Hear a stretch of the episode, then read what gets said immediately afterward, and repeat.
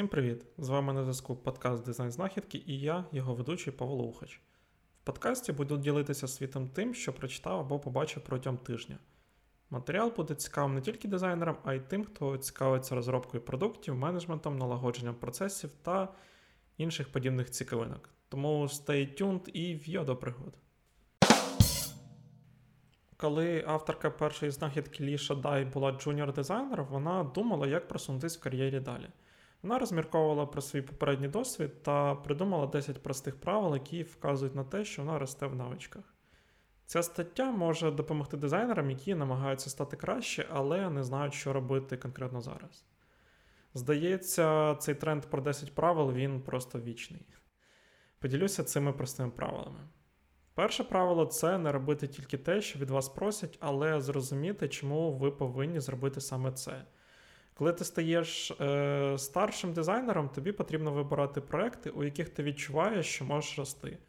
І потрібно розуміти, чому та для чого ви робите конкретний функціонал в продукті. Друге правило це справа не завжди в дизайні. Інколи це в зв'язках між людьми. Важливо розуміти та зважувати бажання різних зацікавлених сторін. І коли авторка була джуніор-дизайнером, вона зосереджувалась лише на виконанні свого завдання. Тепер вона зрозуміла, що налагодження хороших стосунків і розуміння побажань зацікавлених сторін мають дуже велике значення. Третє правило це, мабуть, одне з моїх найулюбленіших. Ви маєте провести дослідження та якомога краще зрозуміти своїх користувачів, перш ніж приступати до дизайну. Тому що якщо почати відразу з дизайну або проектування і не зрозуміти бажання, болі та радощі своїх користувачів, може вийти не дуже файно в кінцевій реалізації. Перш ніж розпочинати дизайн, подумайте, які почуття ви хочете викликати у своїх користувачів. Для деяких користувачів основними перевагами є простота використання та зрозумілість, наприклад, е, якомога швидше знайти продукт на веб-сайті. Наступне четверте правило це як поводяться джуніор та сеньйор дизайнери, коли стикаються з якимось жахливим дизайном. І джуніор і сеньйор дизайнери вони почуваються погано і думають, цей досвід е, користувача дуже жахливий. Але старший дизайнер також пише нотатки і думає, я запишу це, щоб уникнути подібних помилок в майбутньому. П'яте правило це бути відповідальними за контент і зрозуміти, що це також відноситься до частини взаємодії з користувачем. Якщо ставити собі ціль зробити гарний дизайн, тоді можна залишити контент на райтера. Але якщо хочеться зробити кращим взаємодію з користувачем, то потрібно дивитися на це покращення з різних сторін і пропонувати свої рішення навіть по контенту, який планується. Шосте правило це спробувати покращити досвід для всіх користувачів. Це правило стосується доступності або accessibility англійською. Це це більше стає популярно, частково це відбувається через регулювання певними органами державними. Наступне правило це зрозуміти потреби розробника, який буде розробляти ваш дизайн. Джуніор-дизайнери після передачі розробнику радіють, що вони зробили цей дизайн. А ось сеньйор-дизайнери вони йдуть далі і думають, а що буде, якщо якась інформація не прийде з сервера, а як сайт буде виглядати на мобільному, і такі інші моменти, про які може навіть не задумуватись джуніор. Перш ніж передавати макет, ми повинні продумати всі можливі сценарії, а інакше між розробниками та дизайнерами можуть тривати нескінченні дискусії. Тобто недосконало підготовлений дизайн він сповільнює командну роботу і створює багато турбот розробникам. Всі інші не менш цікаві правила ви зможете прочитати в статті. Як часто ви стикаєтесь з тим, що потрібно зробити портфоліо? Здається, це одна з найбільш болючих тем для дизайнерів всіх рівнів. Танер е, Крістіансен в своїй статті розповідає про такий інструмент, як робочий щоденник, щоб створити дизайн кейс стаді.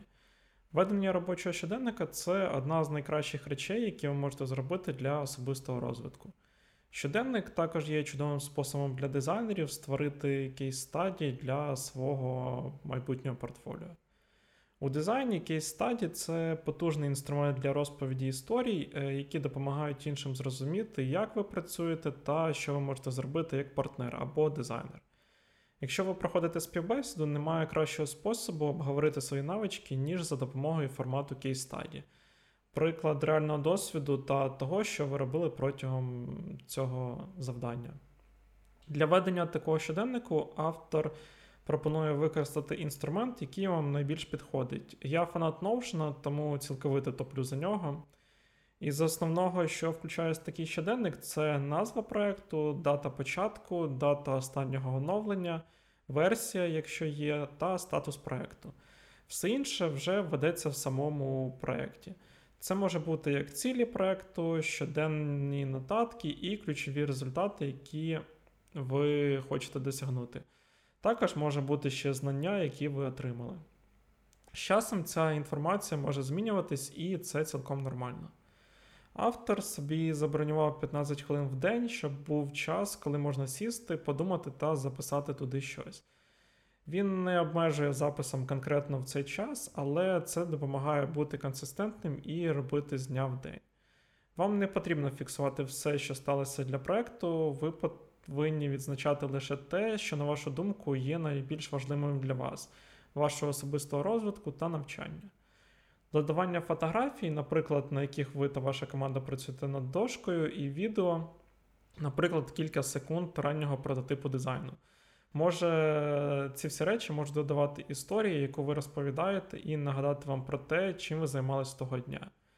Ці артефакти також стають безцінними, коли ваш журнал проекту перетворюється на презентацію. Наступне це дуже цікавий матеріал від дизайнерки з Dropbox, в якому вона ділиться своїми переживаннями та порадами, як зайняти своє місце в віртуальній робочій кімнаті. Вона починає з невеликої історії про початок своєї кар'єри в Dropbox та ідеї, що ви завжди маєте казати те, що ви думаєте, і не завжди бути комфортними для інших. Це як імпровізація. Якщо ви не виплеснете всі свої ідеї, включно з поганими чи незавершеними, то ви ніколи не дійдете до хороших ідей. У тому ж ключі хороше спілкування приходить із практикою.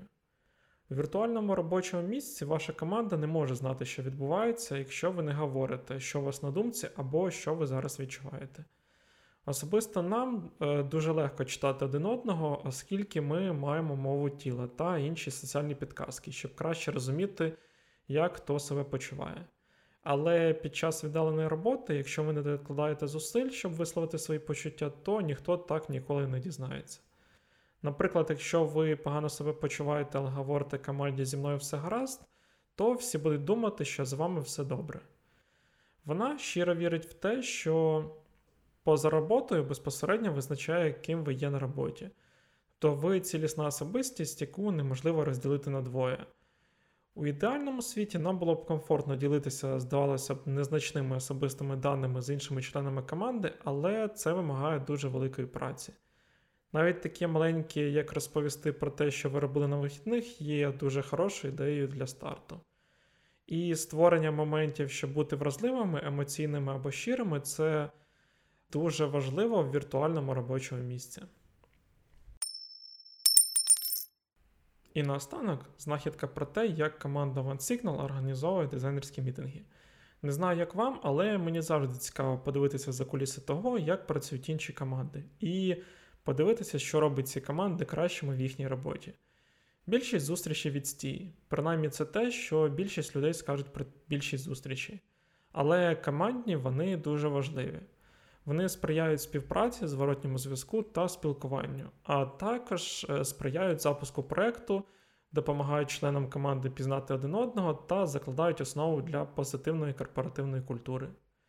Більшість зустрічей не дуже добре сплановані, у деяких навіть немає мети, або з часом їхня мета стає дуже незрозумілою.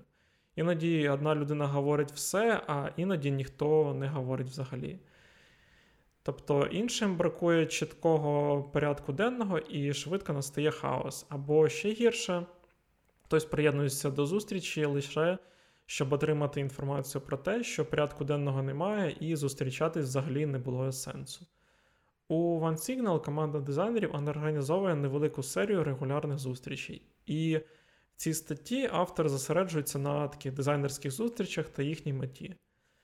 Перший дизайнерський мітинг він починається в самий кращий день тижня, в понеділок. Це 30-хвилинний мітинг планування. На початку команда ділиться швидко тим, хто що робив на вихідних, що дивилися, чи дивилися нову серію якогось серіалу, якщо її дивляться всі, і так далі. Далі йде 10 хвилин повного фану. Там відбуваються різні активності на те, щоб е, команда почала цей тиждень ще прекрасніше. І вже потім 15 хвилин відводиться на те, що команда розповідає, що планує робити, які були класні моменти попереднього тижня, і більш такі продуктивні речі. Наступна зустріч це щотижнева годинна зустріч е, по критиці дизайну. Вони показують свої дизайни, обговорюють, отримують критичні фідбеки і, зрештою, вирішують якісь свої задачі, з якими стикаються протягом роботи. Ця зустріч виключно для дизайнерів, щоб створити такий собі безпечний дизайнерський простір, в якому працюють тільки дизайнери. І наступна це щотижневий годинний дизайн Jam Meeting. Зазвичай вони його проводять під час обіду, і його мета це продовжувати вивчати щось нове, відпрацьовувати навички презентації, а також розважатися, щоб закінчити тиждень сеансом відновлення. Додаткові три не менш цікаві активності запрошую прочитати в статті. Дуже дякую прожектору та телеграм-каналу DesignBotch за рекламу. А на цьому слові бувайте здорові! Ставте вподобайку, пишіть відгуки на Apple подкастах та підписуйтесь на канали. Всім дизайн, файної п'ятниці!